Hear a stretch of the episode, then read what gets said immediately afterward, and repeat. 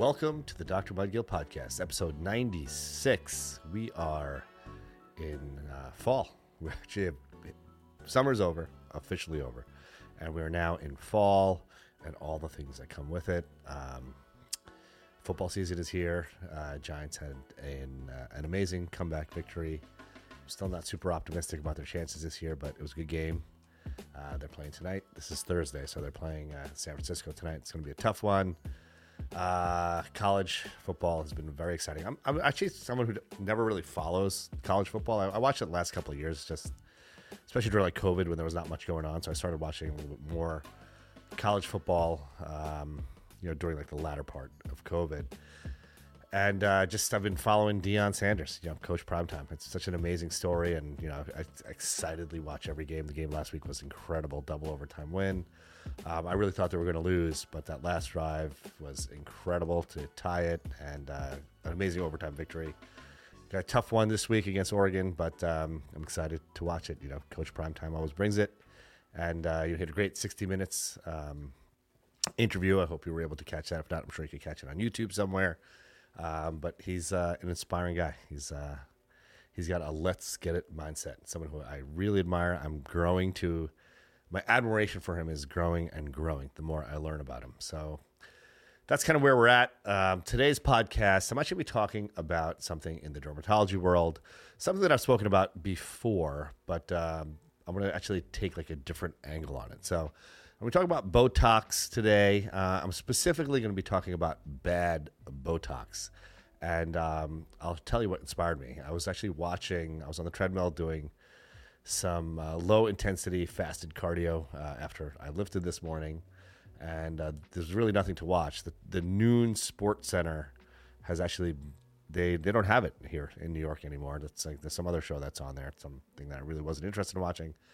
So I ended up watching the local news and the newscaster, and this is something I actually see pretty frequently. You know, I see it in the real world amongst people existing in the world. I see it in some of my patients who do not see me for Botox or have gone somewhere else. Um, and I see it in uh, on TV a lot. And the newscaster had um, she clearly had Botox done, but what was happening with her face was the lower part of her forehead was looked great, you know, no wrinkles, wasn't moving at all. But the top half of her forehead, every time she would make an expression, would move. And so she basically had like a partial Botox treatment, and it didn't look great. Um, I see this a lot. I see this with a lot of folks on TV. And I'm going to walk you through what constitutes good Botox and what constitutes bad Botox. Certainly, if you're going to be taking the plunge and getting Botox, you want to make sure you have the good kind, not the bad kind. So, the first step is is who is administering your Botox. So, I'm a big believer in a board certified dermatologist or plastic surgeon. Those should be the folks that are giving you Botox. Those are folks who are expert in facial anatomy, know the pharmacology of Botox, um, can you know help with any potential pitfalls that may occur. Um, you know, just are expert in the delivery of Botox. Now, there's a lot of other folks out there that do administer Botox. I mean, I'm not sure who would do this, but some folks say they go to their dentist for Botox. I mean, I'm sure I could learn how to fill a cavity or pull a tooth, but you certainly don't want to come to a dermatologist for your dental care. Not sure why you'd go to a dentist for cosmetic procedures like Botox, but it's out there, and um, I think it's crazy. Uh, but really, when you get Botox, you really want to get it done by a, a board certified dermatologist or plastic surgeon. There's other doctors out there that call themselves cosmetic doctors, and these are typically doctors who have absolutely zero training in dermatology or plastic surgery, but are, are like family docs or internal medicine docs or anesthesiologists, and they take some like weekend course and they learn how to do some cosmetic procedures, and then they call themselves cosmetic docs.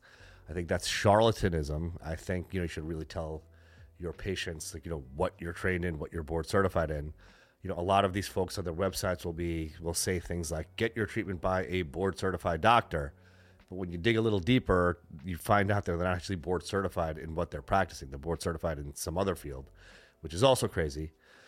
Um, med spas, I think, should by and large be avoided as well. A lot of times, it's like a cosmetic nurse practitioner or PA or something like that that you know may not be working under the auspices of a plastic surgeon or dermatologist, maybe some other kind of doctor that you know runs this med spa, and they don't really have any adequate training on administering Botox. I mean, it's a different story if that nurse practitioner or PA works under a dermatologist, is trained by a dermatologist, you know, knows the ins and outs of using Botox or whatever other cosmetic procedures they may do.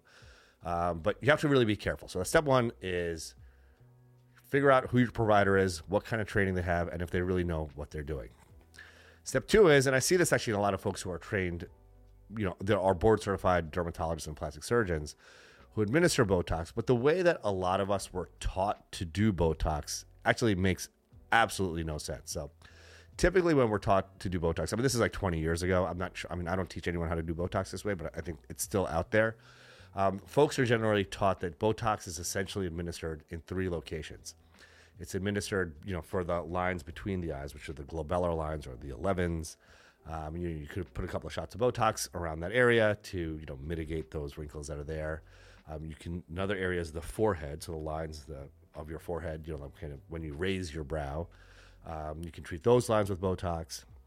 And then the crow's feet, which are the lines that are around the eyes. Those are like the three classic places where Botox is used. It's used in other places as well, as well by most more advanced injectors. It can be used at the chin, it can be used around the lips, it can be used on the neck, it can be used to soften the traps.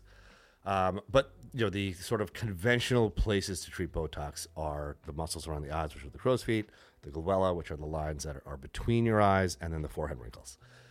So when we're taught to do Botox, so folks will generally like you know they'll set up some sort of pricing schedule or fee schedule. Will say, well, if we treat one area, it's X amount of dollars. If we treat two areas, it's X amount of dollars. If we treat three areas, it's X amount of dollars. So they basically like break up their treatments by the area that's treated. And this never made sense to me because, you know, very, very, very early on, and I learned how to do Botox this way. You know, 20 something years ago, we were all taught to do Botox this way. But yeah, I've been doing Botox on some patients since I was a resident, you know, some family members like my mother in law, my wife, you know, that sort of stuff. And I was like learning how to do it and I would do Botox on them, and you know, I'd treat like one area, which is like what I was told to do by the professors that were teaching me how to do it.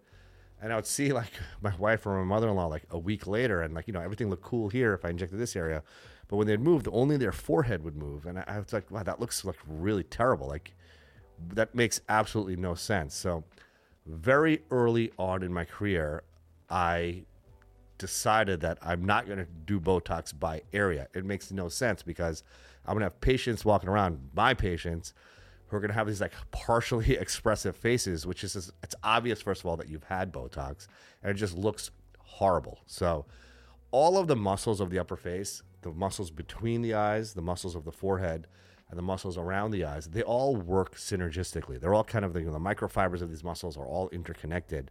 And the only way to properly use Botox and to do it in an aesthetically appropriate way where someone's not going to know that my patient did Botox, but they'll know that there's something different about them. Like, hey, you just look like a refreshed version of yourself. Looks like you just got back from vacation, or, you know, did you have like an amazing, relaxing weekend? That's really the goal of any non invasive cosmetic procedure. You know, you want folks to look like a more refreshed version of who they are. You want them to look weird or different. So, um, you know, things we'll see sometimes in bad Botox is like, you know, someone will move and just like the lateral part of their eyebrows will like move up like that, kind of like this weird Spock eyebrow. Or if you ingest inject the forehead, you know, treat the forehead lines. And I do have some patients that ask me to do that. I don't do that for, for the reason I'm about to tell you. But if you just treat the forehead lines, you can get like a very flat brow, which looks weird. Um, and I never just treat the crow's feet alone. So when you come to me for Botox, it's a full Botox treatment, namely because I want to make sure that you look the best you possibly can and that you're going to love your treatment. Um, so that's, you know, good Botox is when you look like a refreshed version of exactly who you are. Bad Botox is when your muscles of your face move in weird ways and it's first it's obvious that you've had Botox. It's like a tell that you've had Botox. And for me, when I see that, it's a tell that you've had bad Botox. And the other thing I want to talk about with Botox, and this is something that a lot of my patients ask me for as well. So when I do Botox on my patients, yes, the muscles are paralyzed, and you know you will not be as expressive as you were, but no one really can tell that you've had Botox. It's like again, you just look like a really refreshed, refined version of yourself. Um, but folks will always will ask me, hey, you know, I just want to do like a little bit of Botox, just like you know, just a little tiny bit. And I get wherever they're coming from. They don't want to look like crazy version of themselves. But Botox is like a threshold effect. You either jump into the pool or you don't. You know, you can't like partially paralyze the muscle. Like this concept of baby Botox is total bullshit. You know, really, the goal is to paralyze the muscles of facial expression so you're not creating wrinkles. That's how Botox works as a preventive cosmetic treatment. If you paralyze the muscles of facial expression before you have lines at rest, you won't have lines at rest. Um, if you paralyze, if you use Botox for folks who already have existing lines at rest, it will soften the lines that are there, but more importantly, it'll keep them from getting worse. That's how Botox works. You want to paralyze those muscles of facial expressions to either prevent lines or to keep existing lines from progressing and getting deeper. So, this concept of baby Botox is basically you're just injecting a sub therapeutic level of Botox. and It's not really doing anything. It's not paralyzing the muscles. You know, paralyzing them, you can't really paralyze a muscle a little bit. And even if you could, if you paralyze the muscle a little bit, but you're still moving those muscles, it's not really preventing wrinkles, right? So, Botox should be sort of an all or none type treatment. You know, all of the areas should be treated at the same time, um, namely the forehead, the glabella, and the crow's feet. That's how you get the most aesthetically appropriate and pleasing result. Um, and you should also be very uh, wary of who is injecting your Botox. Ideally, you want a board certified plastic surgeon or dermatologist to be doing it because those are the folks who are experts in doing it. You know, we have years and years and years of experience. We didn't take some weekend course at like the Holiday Inn and learn how to do Botox, which, you know, a lot of other quote unquote cosmetic providers have done. So, if you have any questions about Botox, please drop them in the comments below. We'll fire off like a hashtag Ask Dr. Mudgil style video and answer them. Uh, I hope you all have a wonderful, restful weekend and are just ready to crush the week ahead. Let's get it. Thank you so much for listening to this podcast. The full video for this podcast can be found on either YouTube or Facebook. Let's get it.